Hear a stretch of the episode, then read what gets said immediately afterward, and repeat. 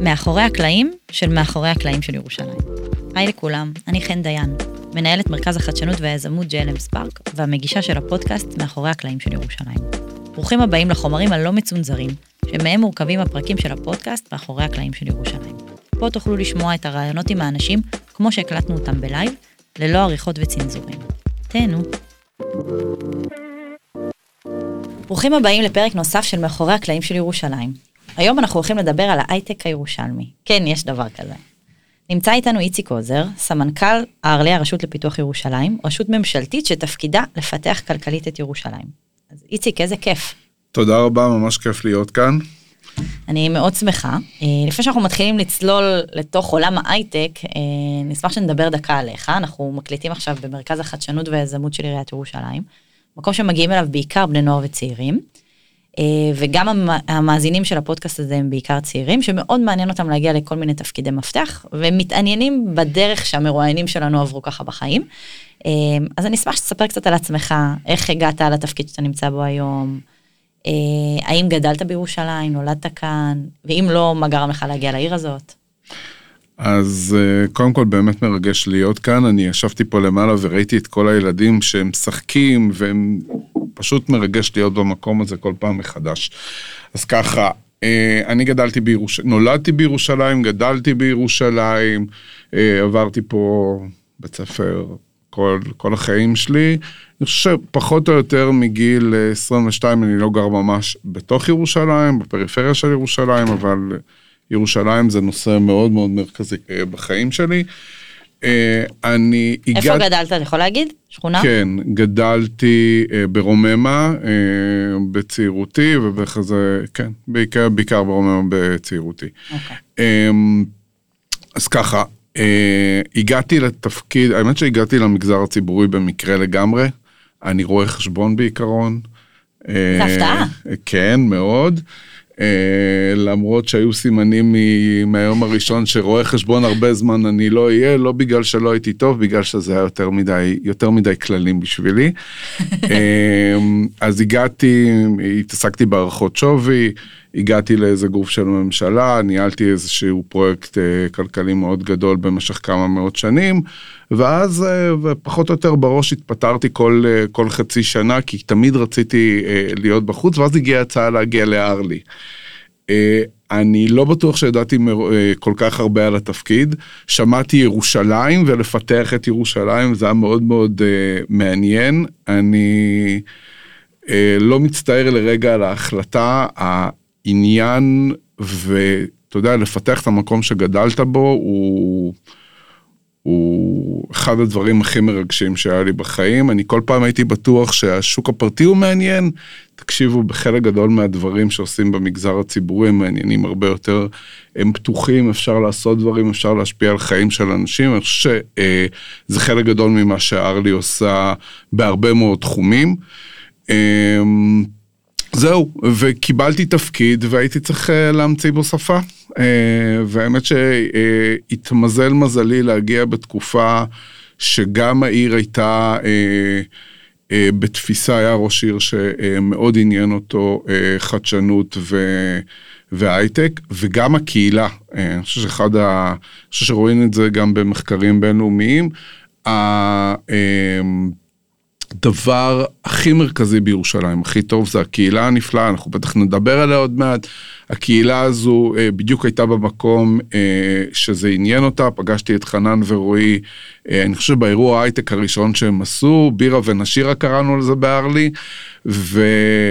ומשם באמת אנחנו ראינו את התפיסות הכלכליות שלנו, איך אנחנו רוצים לקחת את ירושלים, הם ראו את האנשים שחיים בעיר הזו, זה היה נקודת מפגש מאוד טובה להתחיל את מה שפה התחלנו בעשור האחרון. מהמם. אז לפני שאנחנו שנייה נדבר על ארלי, אני אה, בכל זאת רוצה לשאול אותך, והאמת שאני שואלת את זה הרבה מהמרואיינים שלנו כאן, אה, זה מרגיש לי קצת שהשירות במגזר הציבורי זה קצת כמו שירות מילואים כזה. אתה נותן המון, יש לך הרבה סיפוק, אבל לא תמיד אתה מרוויח בהתאם. אני מניחה שאם היית הולך עכשיו למגזר הפרטי, היית מרוויח יותר, היה לך גם יותר קל להזיז דברים, אה, פחות בירוקרטיה, פחות לחצי פוליטיקה. מה גורם לך בסוף כל יום לעבוד במגזר הציבורי וגם להישאר בו. אה, קודם, את צודקת בכל מה שאת אומרת, והפיתויים שאנחנו עומדים בפניהם, כאילו כל הזמן יש הצעות לעשות דברים אחרים, דברים סופר מעניינים, ואז כל פעם אני שואל את עצמי, האם אני אוכל לעשות את מה שאני עושה כאן באותה חברה X שמציעה לך משרה באמת מאוד קוסמת, מאוד מעניינת. אני חושב שזה אופי של uh, תחושת שליחות, היכולת לראות, זה לא, זה לא נמדד בחשבון הבנק, זה נמדד ביכולת שלך לבוא ולהגיד חלמתי על משהו, עשיתי אותו, זה נמצא. פעם אה, אה, באחד אה, נשאלנו מה, מה, מה גורם לנו, זו שיחה פנימית בארלי, מה, מה גורם לנו אה, בכלל לעבוד בארלי, ואני אמרתי שאני רוצה מתישהו בעתיד ללכת ברחוב ולהראות לבן שלי, אתה רואה את זה? יש לי שני אחוז בזה. ולעשות את הדבר הזה בירושלים, זה, זה דבר באמת מרגש ומאוד מעניין, ואני חושב שהסיפוק של אה, לעשות דברים שווה לו פחות מכסף, ואני, כל מי שבא ואומר לי, תקשיב, יהיה זה, אני אומר, זה השאלה איך אתה קם לזה בבוקר. האם אתה קם מתוך תחושת שליחות, או האם אתה קם מתוך תחושה של סבבה, ללכת למקום העבודה. היה לי בין אה, משרד ראש הממשלה אה, לבין אה, הרלי, היה לי שנה שהייתי בחברה חיצונית, בסדר? אה, זה אולי היה הרבה יותר נוח והרבה יותר נעים, אבל תחושת השליחות שחוויתי שעבדתי ברוה"מ, חזרה לי רק כשהגעתי חזרה להרלי. זה שווה כסף, זה שווה, הר... זה שווה שעות, זה שווה הרבה הרבה הרבה דברים. לגמרי, אני מזדהה איתך ממש. אז אה, בוא נבין שנייה מה זה ארלי. אני לא ירושלמית, הגעתי לכאן לפני שלוש שנים, ויש פה הרבה, אה, הרבה משרדים ממשלתיים והרבה גופים, יצורי כלאיים כאלה של הממשלה עם העירייה. מה זה ארלי?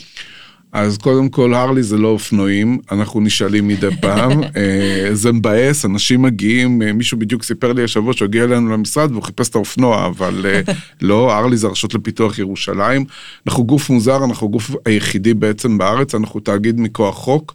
יש מתחת לחוק יסוד ירושלים בירת ישראל, חוק הרשות לפיתוח ירושלים.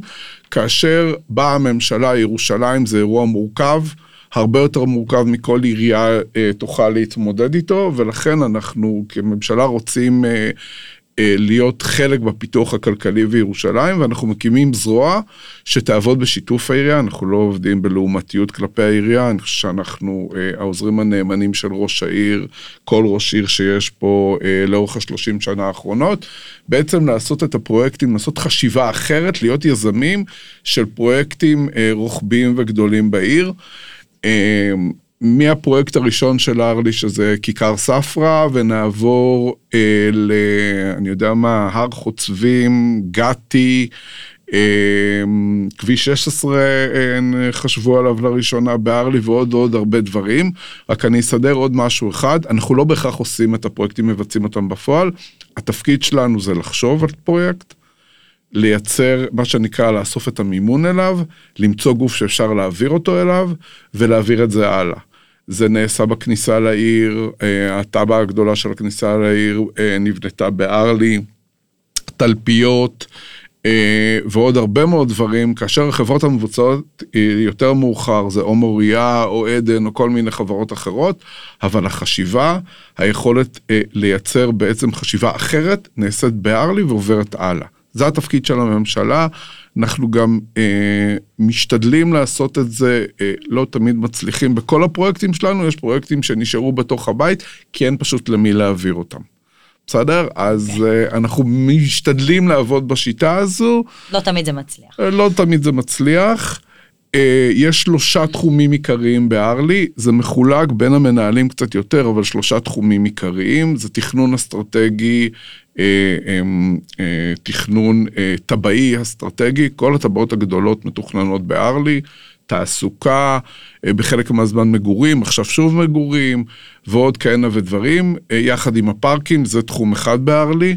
התחום השני זה תיירות שמתפרס גם על פני מה שנעשה באגן העיר העתיקה וגם תיירות ככלל, לא צריך להסביר למה ירושלים עיר מושכת תיירות, והתחום שאני מנהל בו, מנהל אותו בארלי, זה אה, תחום התעסוקה המתקדמת, הוא איזה קומבו של אה, הייטק, ביו, אקדמיה, משיכה של בעצם מעבר של משרדי ממשלה לירושלים ועוד כל מיני דברים כאלה, אבל יש לנו עוד דברים, יש את בית הנסן, יש קרן סרטים עירונית שארלי מנהלת, יש הרבה מאוד דברים שארלי עוסקת בהם, אבל זה שלושת התחומים העיקריים.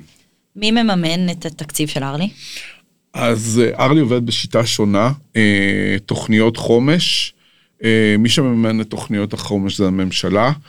העירייה לא שמה תקציב. לא, לא, עירייה משתתפת בדברים נורא ספציפיים, למשל בתכנון, אבל תוכניות החומש כתפיסה, שזה בעיקר בנושאים שקשורים לתעסוקה או תשתיות, או תשתיות גדולות, זה תקציב שבא מהממשלה. ויש עוד תקציב, אם אני זוכר נכון את החלוקה, 85% מהתקציב הוא ממשלה, ובערך 15% בכל מיני דברים זה עירייה וגופים ממשלתיים אחרים. אבל ההבדל הגדול הוא שאנחנו לא צריכים להתחנן לתקציב כל שנה, אנחנו מקבלים תמונת מצב לחומש, ומנצלים את התקציב בהתאם, לפי התחומים שבהם הוחלט על תוכנית החומש. הממשלה מאוד מאוד מעורבת במה שאנחנו עושים, כל יום ירושלים, תכף אנחנו נהיה ביום ירושלים, יש ישיבת ממשלה, מקבלים עדכון מה נעשה בחומש הקרוב. מה נעשה בשנה האחרונה, שנה שעברה אישרנו תוכנית, תוכנית החומש הרביעית שלנו, היא התוכנית הכי גדולה, היא על, אם אני זוכר נכון, 850 מיליון שקל. יפה. טוב, מוכן לצלול לנושא המרכזי יאללה. שלנו? טוב, אני מתחילה בשאלה ככה פשוטה. יש בכלל הייטק בירושלים? או, איזו שאלה מדהימה. כן, אנחנו נשאלים הרבה את השאלה הזו,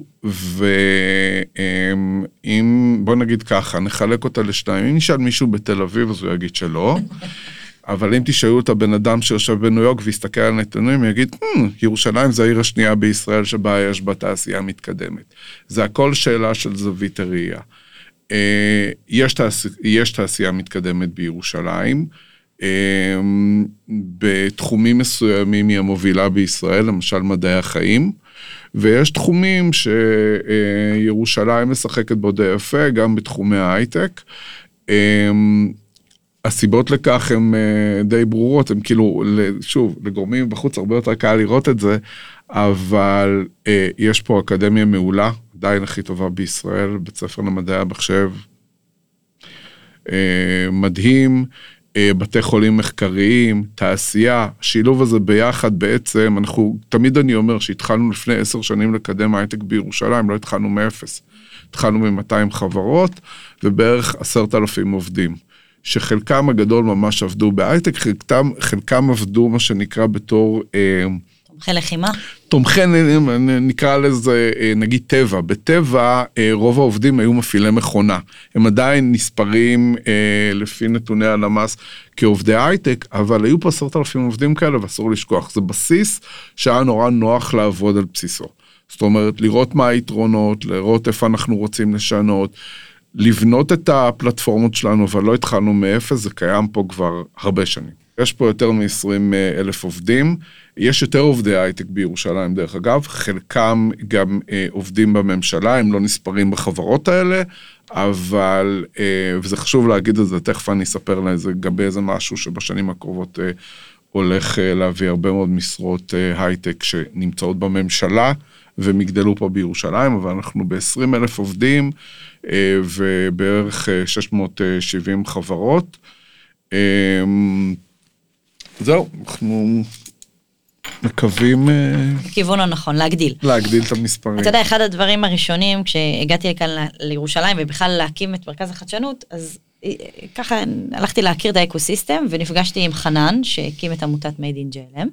ואחד הדברים הראשונים שהוא אמר לי, הוא אמר, יש לנו בעיית תדמית, שמגיעים משקיעים מחו"ל, הם מגיעים לתל אביב, ולירושלים הם מגיעים לכותל, הם מגיעים לכל חומוס בעיר העתיקה.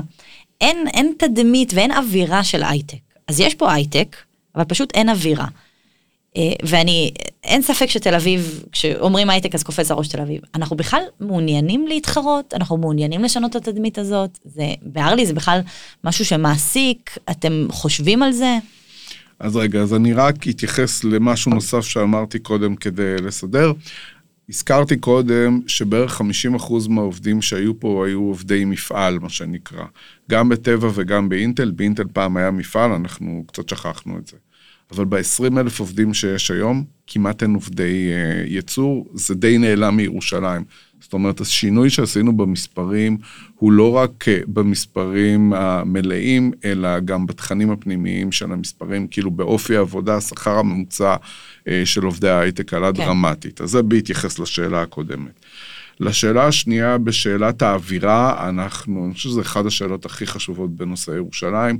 זה חשוב גם בתפיסה לגבי הייטק וגם בנושאים אחרים. אתמול היה אצלי דיון על אה, איך עובדי המדינה שעובדים בירושלים תופסים את ירושלים. כאילו, השאלה של אווירה ביחס לירושלים היא, אני חושב שזו השאלה הכי קרדינלית שהיא...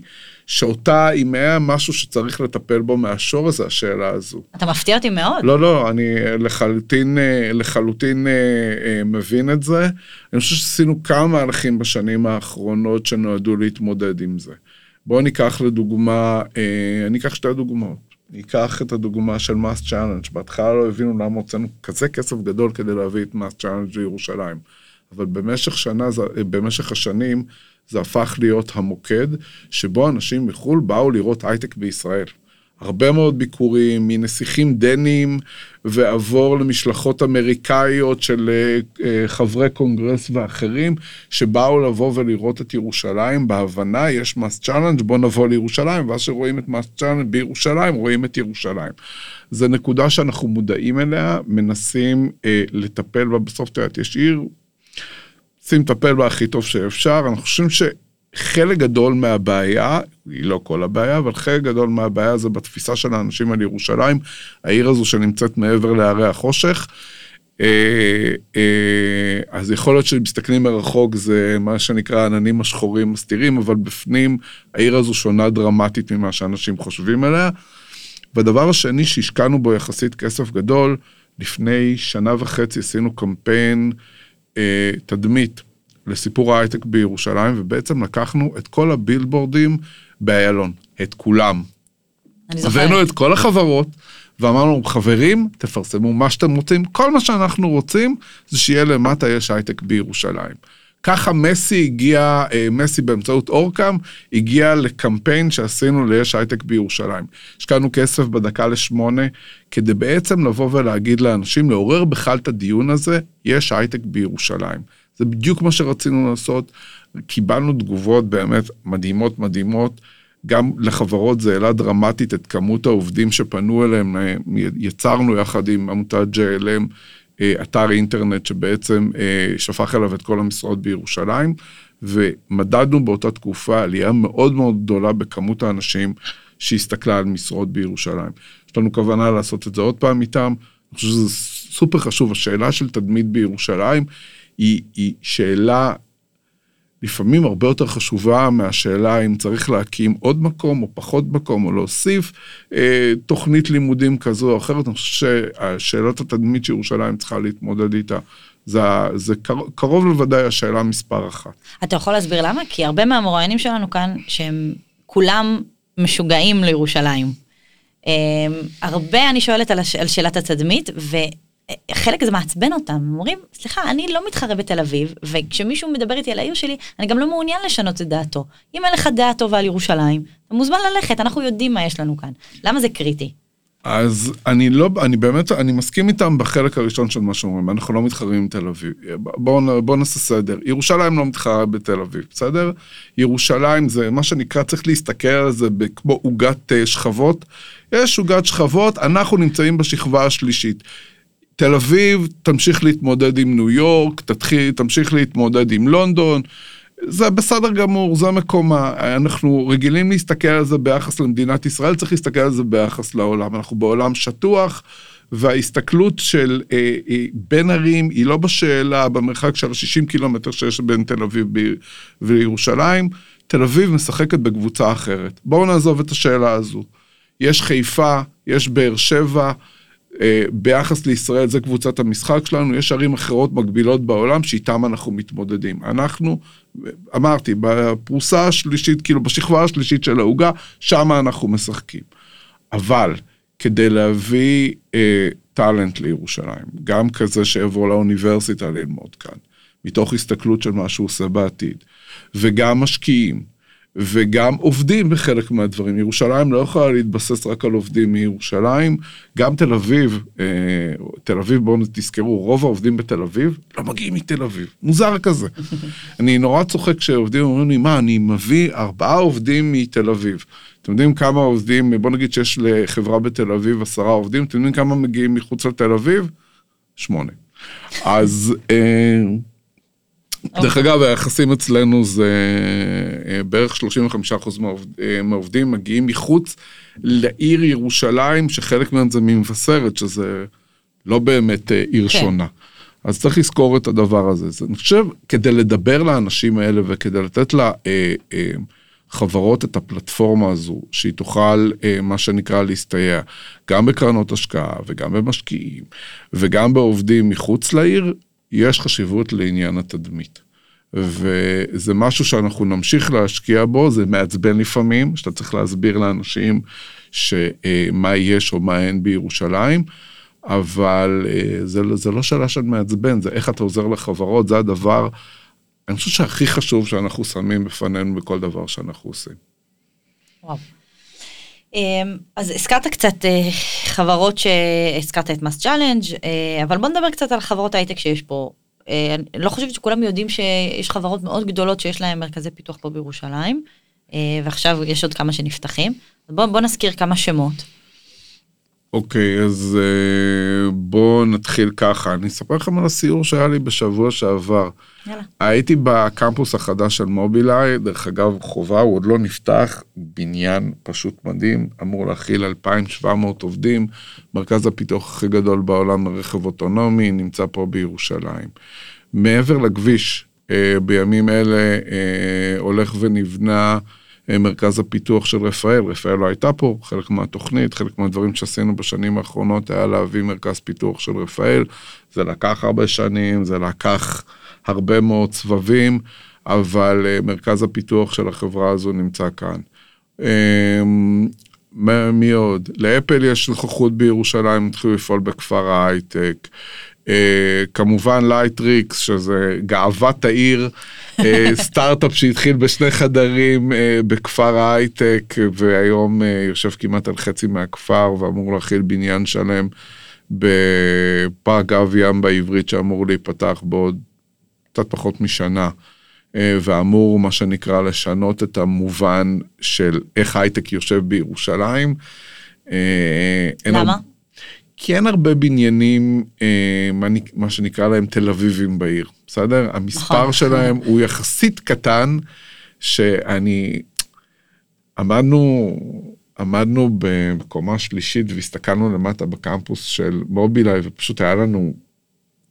זה היה וואו, כאילו, סוג המקומות שרואים אה, רק בחו"ל, אני לא, אני לא בטוח שראיתי מקום כזה בארץ אפילו. בסדר? יש עוד חברות כאלה, אנחנו מכירים את אורקה, יש מספר חברות, אני לא רוצה לשכוח חברות ולכן אני מעדיף לא לזה, ויש עוד מספר לא קטן של חברות מאוד מאוד מעניינות בירושלים, וזה כאשר אנחנו כולנו רגילים לדבר על הייטק. צריך לזכור, יש את מה שנקרא את האח הקטן, הוא לא בדיוק האח הקטן בירושלים, אבל האח הקטן, חברות אה, מדעי החיים, יש חברות מדהימות בירושלים. אה, יש חברה צומחת מאוד מאוד מעניינת. שנקראת Alpha Tau בירושלים, שאמורה להתחיל לבנות אה, אה, בעצם אה, מרכז פיתוח וייצור. במה היא עוסקת? אה, יש להם טיפול חדשני לסרטן, אה, אה. שאמור לקבל אה, FDA. יש את ביונטק, שראש העיר, אה, משרד האוצר ואנחנו התעסקנו עם זה בשנה האחרונה, שהודיעו לאחרונה על הקמת אה, מרכז פיתוח וייצור בהר חוצבים. ביונטק זו החברה שייצרה, בעצם פיתחה את חיסון הקורונה לפייזר והולכת לייצר אה, בישראל אה, טיפול אה, לסרטן, אה, טיפול חדשני לסרטן, אז זה הולך לקרות בירושלים. אה, יש חברות בהדסה, חברות מדהימות מדהימות בהדסה אה, אה, ובשערי צדק דרך אגב.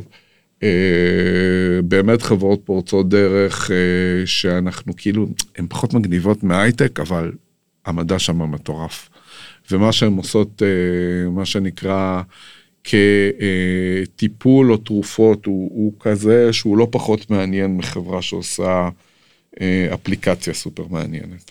אז אני שמה נקודה על הסימן שאלה ששמתי מקודם, יש הייטק בירושלים. מקבל. אמ, אנחנו בפודקאסט ירושלמי, בוא נדבר קצת מזווית ירושלמית.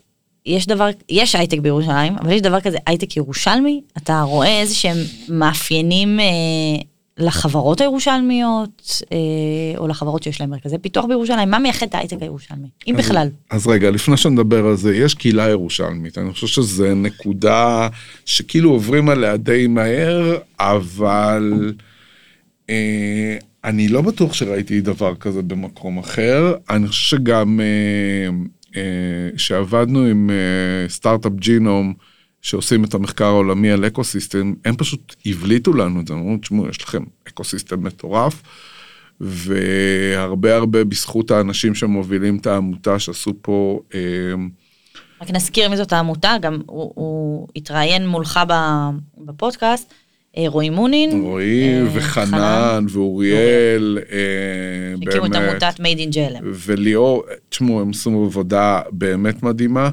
חשוב להגיד עוד משהו, אנחנו תכף נחזור לשאלה, יש איזה סוג כזה של חלוקה שאנחנו שמחים אליה. התפקיד שלנו זה לבנות תשתיות, לדאוג שיהיו פה יותר סטודנטים במדעי המחשב, לבנות, האקסל, להקים את האקסלרטורים יחד עם כל מיני שותפים. אנחנו בעצם בונים לבנות המעבדות שהקמנו, כל מיני דברים חדשניים. התפקיד שלהם זה לטפל בקהילה, והם עושים את זה בצורה מדהימה. אז לפני, האם יש אה, אה, סטארט-אפים ירושלמיים? יש קהילה ירושלמית, וקהילה ירושלמית שמגיעה אה, גם מיזמים חברתיים וגם מחברות. ובעצם זה עונה לשאלה הבאה, האם קיים הייטק ירושלמי, אם הקהילה בירושלים שונה ממקומות אחרים? אז כן, יש סטארט-אפים שונים. הם הרבה יותר צנועים. גם המיליארדרים הירושלמים הם... אה, גם המיליארדרים הירושלמים הרבה יותר צנועים, אתה פתאום אה, ראינו את מה שהתפרסם אה, בשבוע שעבר, ואז אתה אומר, לא ידעתי ש...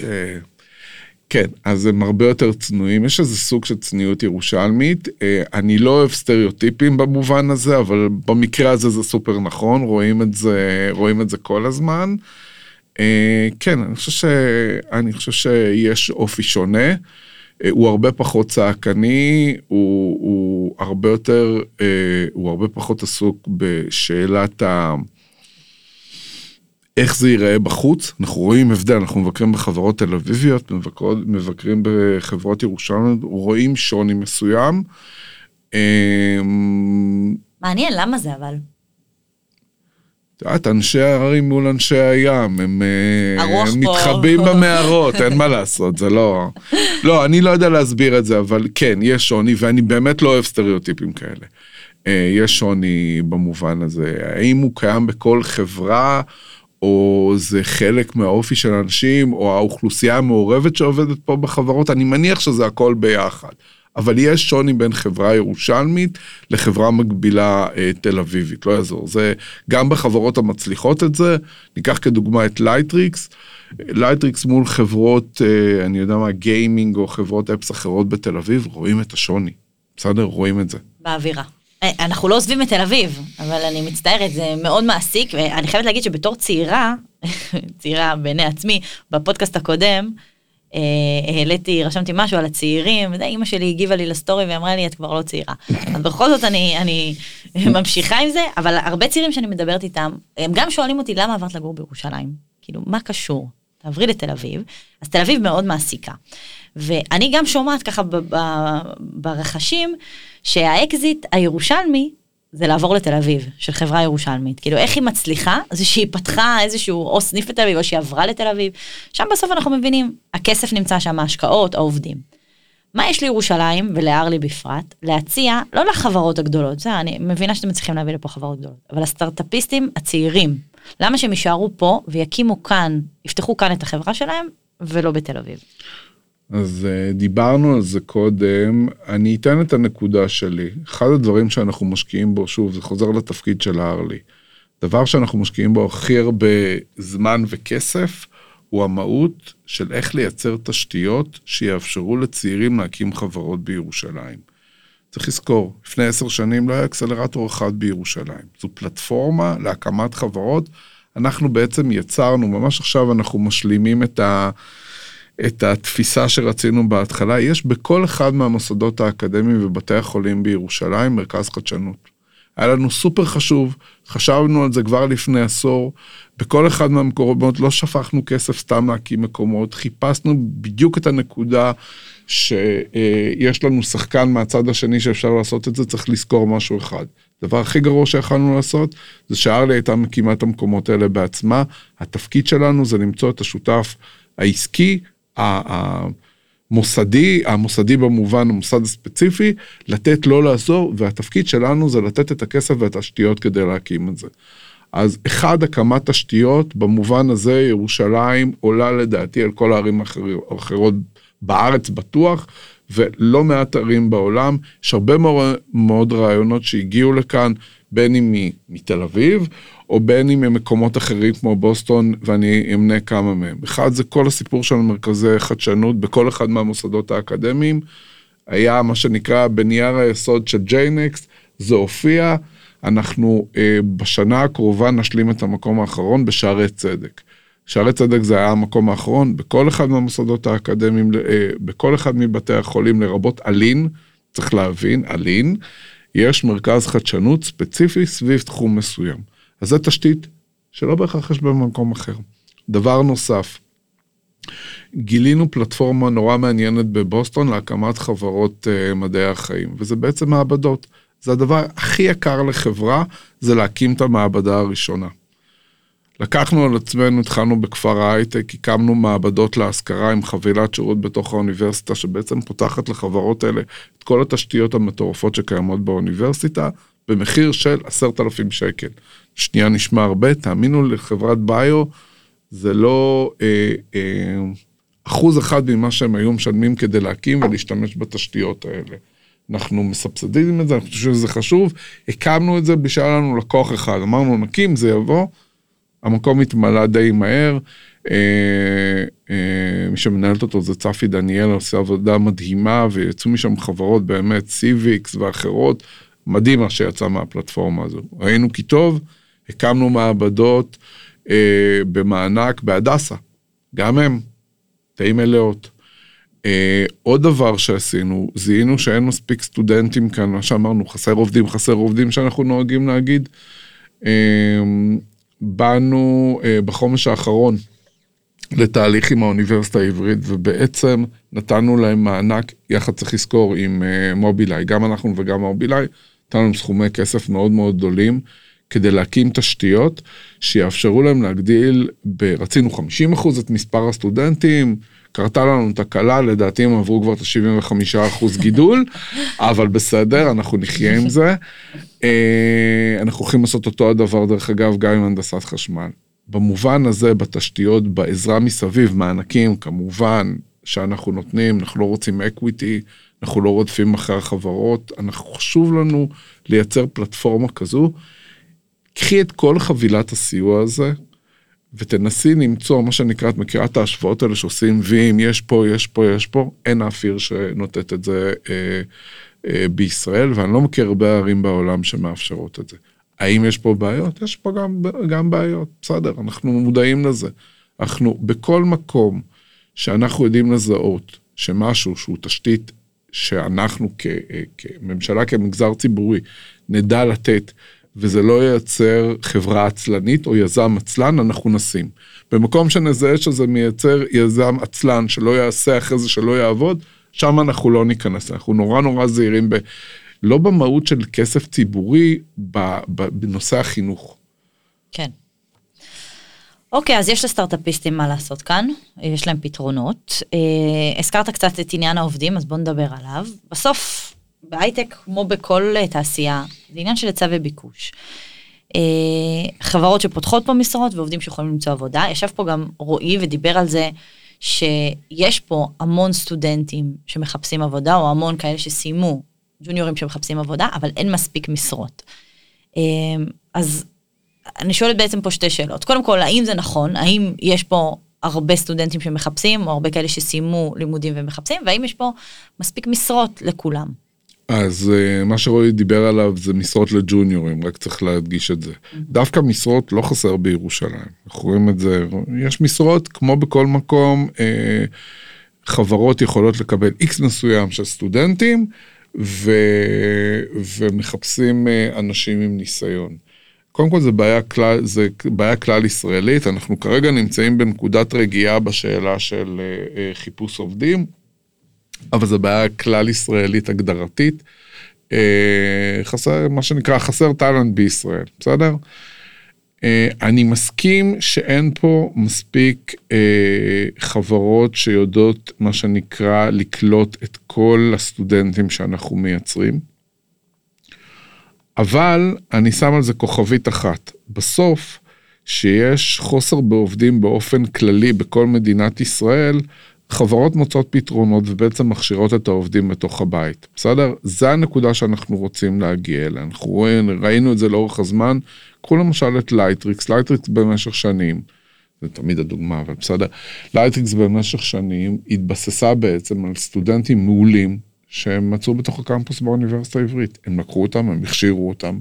זה מצריך גם מהחברות, זאת אומרת ההתאמה צריכה להיות הדדית. זה מתאים, זה מצריך גם מהחברות ההבנה שבתקופה של חוסר בעובדים באופן כללי, זה מצריך אותם, מה שנקרא, לקחת עובדים קצת יותר צעירים ולגדל אותם בתוך הבית. מה שנקרא, חוץ מלקוות שזה, כאילו, חוץ מלעבוד על הדבר הזה, אי אפשר להנחית מהחלל החיצון אה, עובדים עם ניסיון. נכון. זו נקודה שאנחנו, מה שנקרא, רוצים לראות כמה שיותר, שיהיו פה יותר אה, חברות, יהיו פה יותר משרות לג'וניורים, הם יגדלו, הם בעצם יהיו העובדים שיעברו מחברה לחברה, זה הדרך לעשות את זה. עובדים, לייצר איזה מה שנקרא חברה שיודעת לקחת רק סטודנטים. זה חלום. חלום. אבל יש משהו שארלי עושה כדי uh, לעודד חברות אולי להכניס את הג'וניורים, או שאתם בכלל לא מתעסקים בזה? אז זהו, אז אנחנו עוד התחלנו להתעסק עם זה לפני רשות החדשנות. אה, כבר לפני נדמה לי עשור הצענו מענקים לחברות שיקחו מה שנקרא ג'וניורים דרך אגב זה גם קיים היום במענקים שלנו גם במענקים החדשים שאנחנו עומדים לפרסם בשבוע שבועיים הקרובים וגם במענקים שניסינו לפני עשור אבל גילינו וגם רשות החדשנות גילתה את זה אחרינו שבסוף המענק הזה הוא חברה תיקח עובד שזה מתאים לה.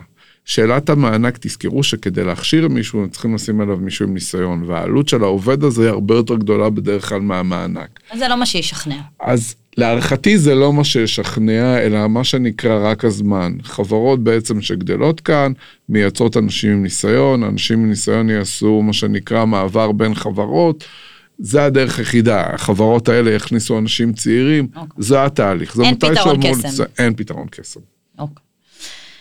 אה, טוב, לקראת הפודקאסט אנחנו פנינו לתושבי ירושלים אה, והזמנו אותם לשאול איזה שאלות שהם רוצים. הכותרת שלנו הייתה, איך עיר עובדת? בואו תשאלו בכל נושא, אגב הם בחרו את הנושאים אה, וככה בחרנו את הפרקים. אז צעיר ירושלמי כתב לנו שאלה, ברשותך אני מקריאה אותה. אני סטארטאפיסט צעיר, יזם, אני מחפש את עצמי ומחפש להתחיל את הדרך. עברתי כבר אקסלרטור, יש לי כבר מיזם ויש לי תוכנית עסקית. אני יודע שלירושלים אין מה להציע לי. אני לא צריך אקסלרטור, אני לא חברה, אני בדיוק בשלב הביניים. ומבדיקה שעשיתי, ארלי רלוונטית רק לחברות שכבר פועלות. אז בוא נגדיר את זה ככה. יש שני שלבים. הוא לא יודע, אבל שבשלב שהוא עבר קודם זה גם הרלי, אז בואי רק אה, נדייק את זה. אה, אין פתרונות, אה, שוב, המושג הזה של אין פתרונות קסם, אנשים נוטים לשכוח את זה. אנחנו יודעים לבנות פלטפורמות שיאפשרו לבן אדם עם רעיון לבוא ולהתקדם לנקודה.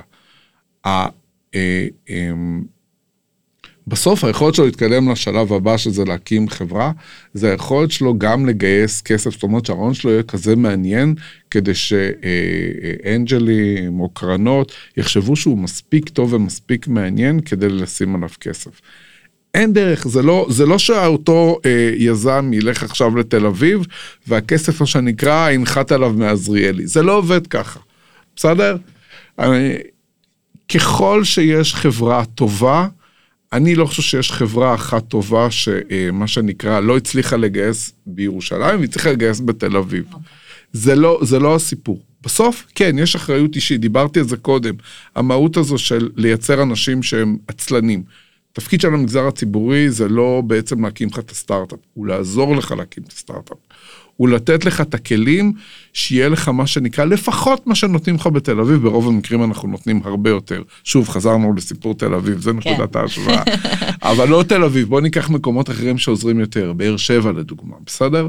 תפקיד שלנו זה לעזור לחברה לקום פה, לא להחליף אותם. אנחנו לא נדע לעשות את זה, אנחנו גם לא נעשה את זה.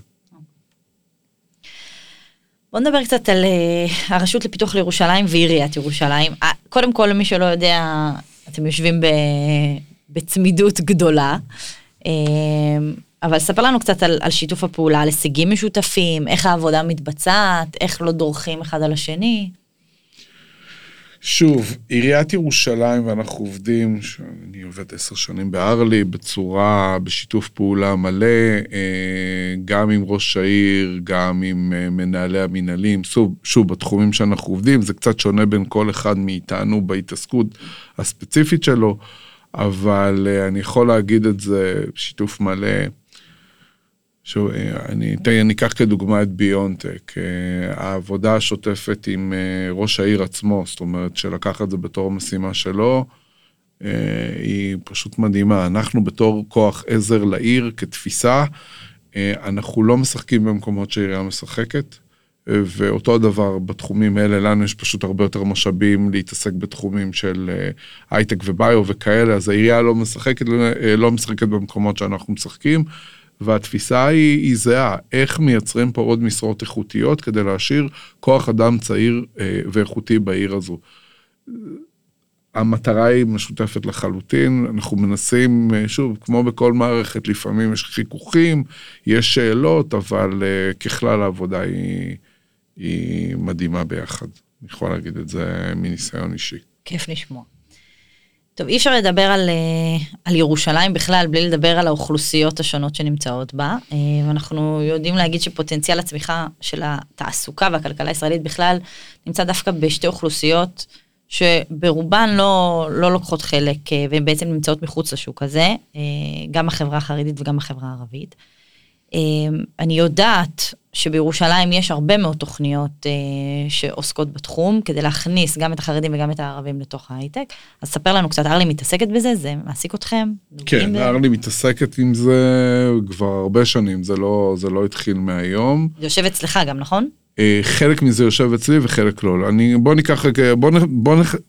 צריך את הדיון הזה לחלק לשתיים, ערבים וחרדים. נכון, הם לא דומים, כן. זה לא, זה, זה לא אותם בעיות וזה לא אותם, ולא אותם שאלות. ניקח כדוגמה רגע את מזרח העיר, את ירושלים. אני ביום שהגעתי לארלי, היה נורא מעניין אותי לראות סטארט-אפ במזרח העיר. חיפשנו סטארט-אפים במזרח העיר. לא ממש הצלחנו למצוא.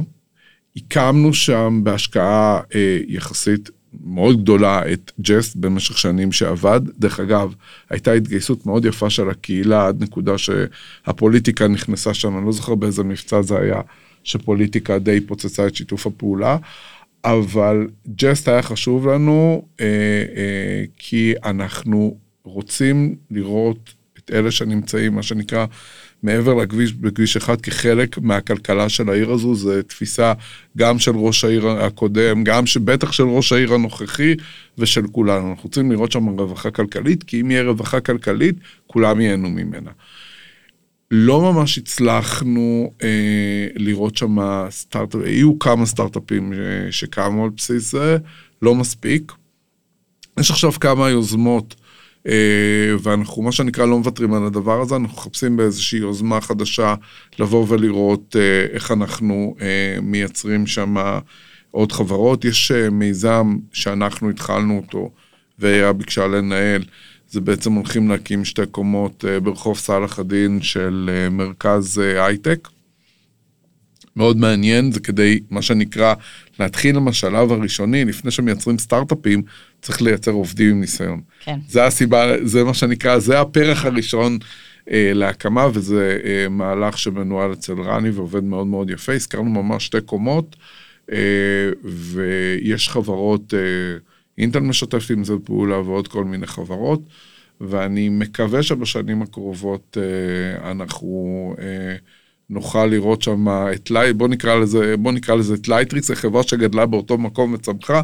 לייטריקס המזרח ירושלמית מאוד מאוד מעניין אותנו לראות, אנחנו מוכנים באמת, לעשות כמעט כל דבר כדי לראות את זה, זה, זה חשוב ל, ל, לשני החלקים של ירושלים. להראות שמה שנקרא, זה עיר אחת, זה, זה מה שמעניין אותנו. רגע, לפני שאתה עובר לחרדים, mm-hmm. אתה מדבר על חברות, אבל מה עם, ה... עם העובדים? יש, אתם עושים איזשהו מענקים מסוימים, או שמירת מקומות לעובדים ממזרח העיר בחברות? אז יש עכשיו דיון על תוכנית חומש אה, חדשה למזרח העיר, יש תוכנית ספציפית למזרח העיר, נכון. ולפחות אה, מה שאנחנו אומרים, לפחות מה שאני אומר, שהפתרון לתעסוקה אה, של תעשייה מתקדמת במזרח העיר, לא נמצא במזרח העיר, הוא נמצא במערב העיר. ואחד הדברים שאנחנו חושבים שצריכים לקדם, זה לראות איך בעצם מעודדים מעסקים ירושלמים לקחת אה, טאלנט ממזרח ירושלים. אה, יש מחסומים, יש מחסומי שפה, יש, יש הרבה מאוד מחסומים, בסדר? כן. אבל אני חושב שאם יש פוטנציאל לדבר הזה, שמתוכו אחרי זה בשלב יותר מאוחר יוכלו להיות עובדים עם מספיק ניסיון שיקימו סטארט-אפים בעצמם, הוא נמצא שם.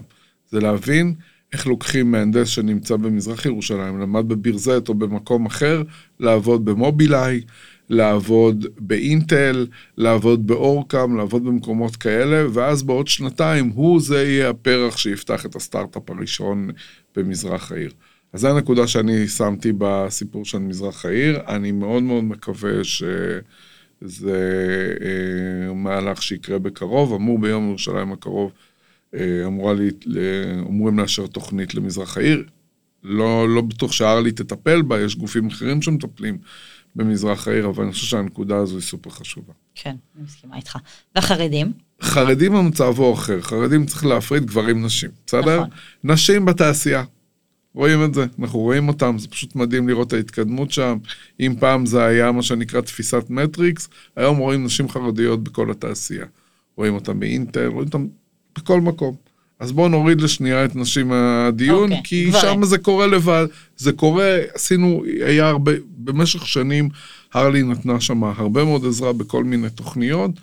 קורה, בואו נעזוב את זה. גברים חרדים זה, זה אישיו מאוד מורכב, הוא מורכב בעיקר מהפער התשתיתי שהם באים איתו בשאלת לימודי... בואו נקרא לזה לימודי סטם, אפילו לא נקרא לזה ליבה, אה, לימודי כן. ליבה, חס וחלילה, נקרא לזה לימודי סטם. אה, וכאן מנסים כל הזמן אה, לייצר תוכניות שייצרו גישור.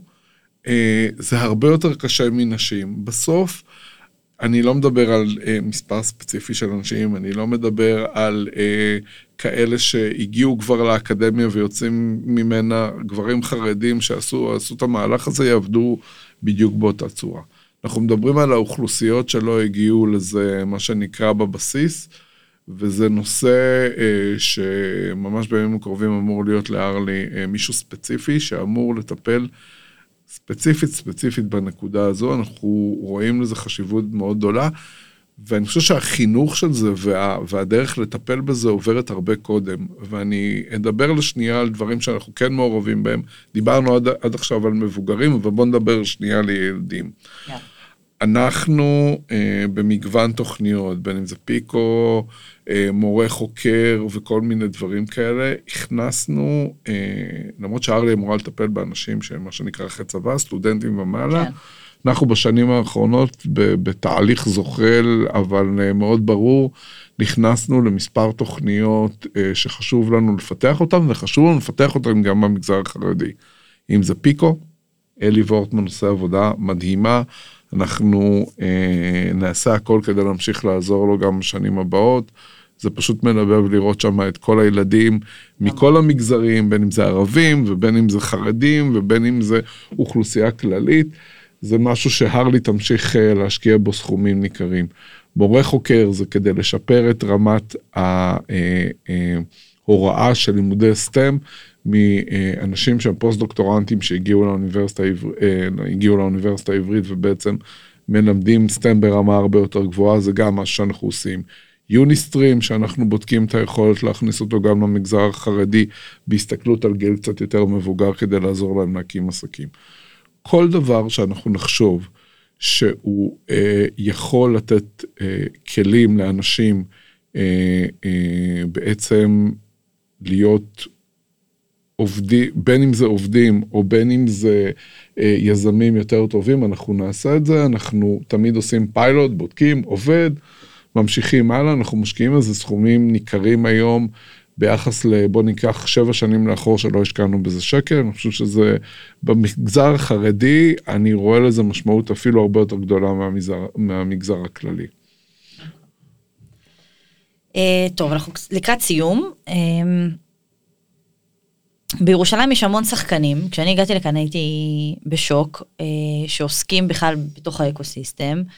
אז חוץ מהארלי והממשלה והעירייה, יש לנו גם את מייד אין JLM שמתעסקים בזה, אבל יש לנו גם כל מיני עמותות כאלה, אם אנחנו כבר מדברים על החרדים, אז למשל את קמאטק וביזמקס, ויש הרבה עמותות וחברות שעוסקות בדיוק במטרה הזאת.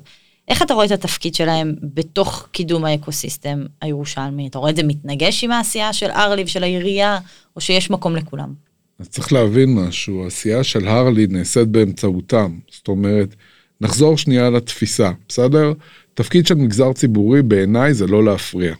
זה לעזור לגופים לעשות יותר. כל הגופים האלה שהזכרת, כספנו נמצא שם, בסדר? שאנחנו אומרים שאנחנו עושים, זה לא אנחנו, אה, לא איציק יושב או לא כל מי שעבד אי פעם אה, בתחום שלי בארלי, ותכף נגיד על, על כולם מילה טובה, כי הם בעצם האנשים שעשו את כל מה שקרה פה בשנה, בעשר שנים האחרונות.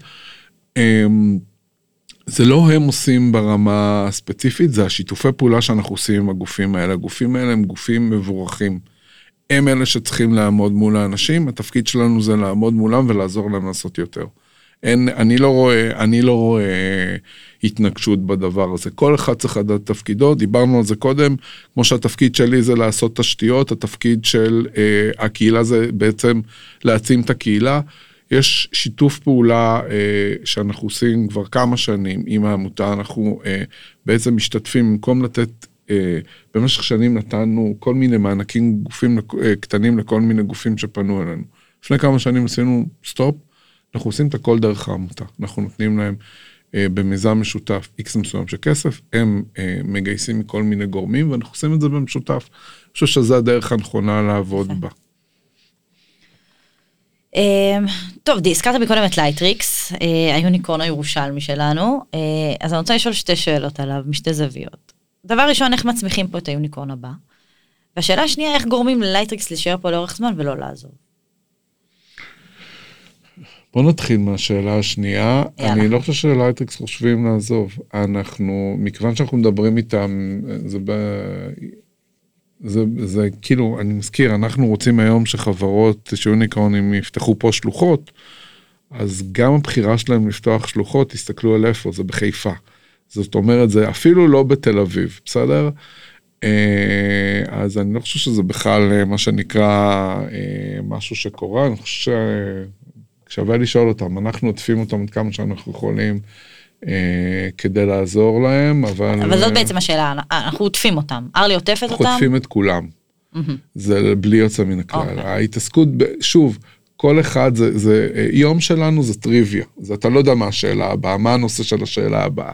אנחנו עוזרים לכל חברה שתפנה אלינו, במקום שאנחנו יכולים לעזור לה, אנחנו נעשה את זה. Okay. זה לא משנה החברה, זה לא משנה מה, המטרה שלנו היא אחת. אני, אני מזכיר למה הרלי הגיע אה, לנושא של הייטק, ביו ואקד, ואקדמיה. התפיסה שלנו זה איך משאירים פה אוכלוסייה יצרנית. הנושא שנבחר זה הנושאים האלה. כל מה שיעזור לחברות בדברים האלה, אנחנו נעשה את זה בלי, בכלל, אה, בכלל בלי למצמץ במובן הזה. אוקיי, okay. והשאלה הראשונה, איך מצמיחים פה את היוניקורן הבא? זה בסוף, אה, תראו, יש אה, מסמך שסתיו ארז ואני כתבנו, שבעצם ייסדנו את, את ג'יינקס, את התפיסה הזו.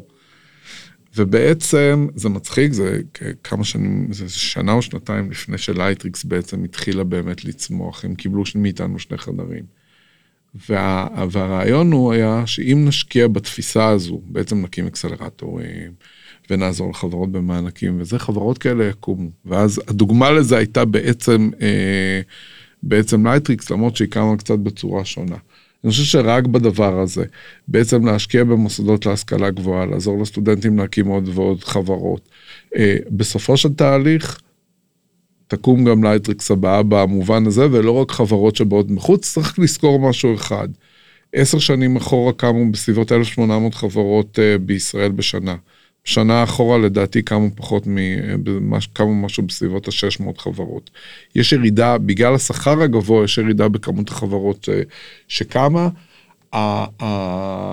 ובעצם יש יותר האחדה לחברות, ש, לחברות שקיימות. זאת אומרת, הגידול הגדול שרואים במספר העובדים הוא דווקא סביב חברות אה, שקמות ומתפתחות. ואנחנו רוצים חלק בעוגה הזו. רוצים להביא לפה עוד שלוחות של חברות, רוצים גם לראות חברות קמות פה, אנחנו משחקים במה שנקרא, איפה שאנחנו יכולים לייצר עובדים, שם אנחנו. אנחנו נמצאים. טוב, הגענו לשאלה המסכמת. אה, אנחנו שואלים את כל המרואיינים שלנו איפה הם רואים את ירושלים בעוד עשור. אה, אז איפה אתה רואה את ההייטק הירושלמי בעוד עשור? אז לפני שאני אתייחס לזה, משהו שלי חשוב להגיד, אני כאילו הדמות, אני כאילו הדמות שמה שנקרא, בהרלי מטפל בזה, אז צריך להגיד אה, שבעשור האחרון, באמת, היו את האנשים שעשו את כל העבודה. אה, וזה סתיו, אה, אני מקווה שאני לא אשכח אף אחד, זה סתיו, אה, עודד בראל, משה קפטובסקי, שי פליישון, שי מלצר, ואני בטוח ששכחתי עוד איזה אחד או שניים, אז באמת, לא באיזה, זה באמת באמת הקול שלהם. כל אחד מהם הביא, כל, כל דבר שנוצר לאורך השנים, זה תוצר של אה, מאוויים שלהם, של תפיסה של כל אחד, כל אחד התעסק באיזה משהו שונה שהיה ה baby שלו, וזה הכל הכל, וסליחה, גם שכחתי את לירון, ושכחתי את ענת שעובדת איתי היום, אה, וזה הכל באמת באמת שייך להם, והם בעצם אה, עשו את רוב העבודה. חשוב להגיד את זה, גם כשמסתכלים אחורה וגם בהסתכלות קדימה לדברים שנעשה בעתיד. זה נגיד מאוד ירושלמי. מה, לפרגן? כן, זה, לא, זה הכרת תודה כזאת. זה באמת, תקשיבו, יש פה כל כך הרבה אנשים שתורמים מזמנם, עזבו את השאלה של אנשים שעובדים אצלנו. אנשים שתורמים מזמנם נכון. ומשקיעים בזה באמת הרבה מאוד שעות. אה, אנחנו מכירים, אנחנו מדברים תמיד על המוכרים, שזה אה, רועי וחנן ואוריאל וליאור וכולם, אבל יש עוד הרבה כאלה. אנשים שמשקיעים ממרצם לאורך השנים במה שקרה פה בעיר. אני כאילו ברוץ, רצה לי רשימה, אני לא רוצה להגיד את כולה, כי בטוח אני אשכח מישהו, ואני לא רוצה להיות בנקודה הזו. זה אה, כל מה שקרה פה בעשור האחרון. הוא קודם כל שלהם לפני של כל אחד מאיתנו. לפני הראשי ערים, לפני מנכ"לי הארלי, לפניי, לפני כולם, זה הכל קודם כל שלהם. איזה כיף. אז איפה ירושלים בעוד עשור? ירושלים בעוד עשור, תראו, אני חושב שירושלים לא ממצה את הפוטנציאל שלה, אנחנו רחוקים משאלת מיצוי הפוטנציאל של ירושלים. גם בהסתכל על השקעות שעשינו כבר בעבר, כמו שהזכרתי את הבית ספר למדעי המחשב, אנחנו עושים אותו הדבר עכשיו עם הבית ספר אה, להנדסת חשמל באוניברסיטה העברית, השקעות שעשינו בקמפוסים השונים, בצלאל שנפתח עכשיו, אה, המעונות שהקמנו יחד עם עזריאלי, מכון לב, מוסד מדהים, מכון טל שאמור לקום שם. אני חושב שההשקעה שלנו לאורך שנים, של הדיבידנד בה, אנחנו נראה בחומש הבא או בעשור הבא, אה, עוד לפנינו, גידול בכמות אה, הסטודנטים בתחומים האלה, בסופו של תהליך, תגיע גם לגידול במספר העובדים פה. אנחנו אה, לא רואים את זה, מה שנקרא, השקעה שעשינו בעבר, בואו ניקח ככה, בית ספר למדעי המחשב. עשינו את ההשקעה לפני חמש שנים, אנחנו מתחילים לראות רק בשנה הנוכחית או שנה לפני את, ה, את ה, מה שנקרא, הפירות. את הפירות מתחילות לצאת לשוק. יש לנו אה, השקעות כאלה שאנחנו נראה בשנים הקרובות אותן אה, קורות. תשמעו, אה, מובילאיי, מובילאיי הולכת להגדיל דרמטית כמות העובדים שלה, היא אמורה להגיע ל-2,700 עובדים. רפאל, אנחנו נוטים לשכוח, יש להם, כחלק מהקמת הבניין, הם הקימו מרכז קטן בירושלים, אבל יש להם בניין של 30 אלף מטר שאותו הם צריכים לעלות. יש לירושלים פוטנציאל מאוד גדול ל- להפוך את זה אה, ל... ל... בוא נגיד היום אנחנו ב-7-8 אחוז משוק התעסוקה שלנו נמצא בהייטק, ירושלים יכולה להכפיל את המספר בקלות.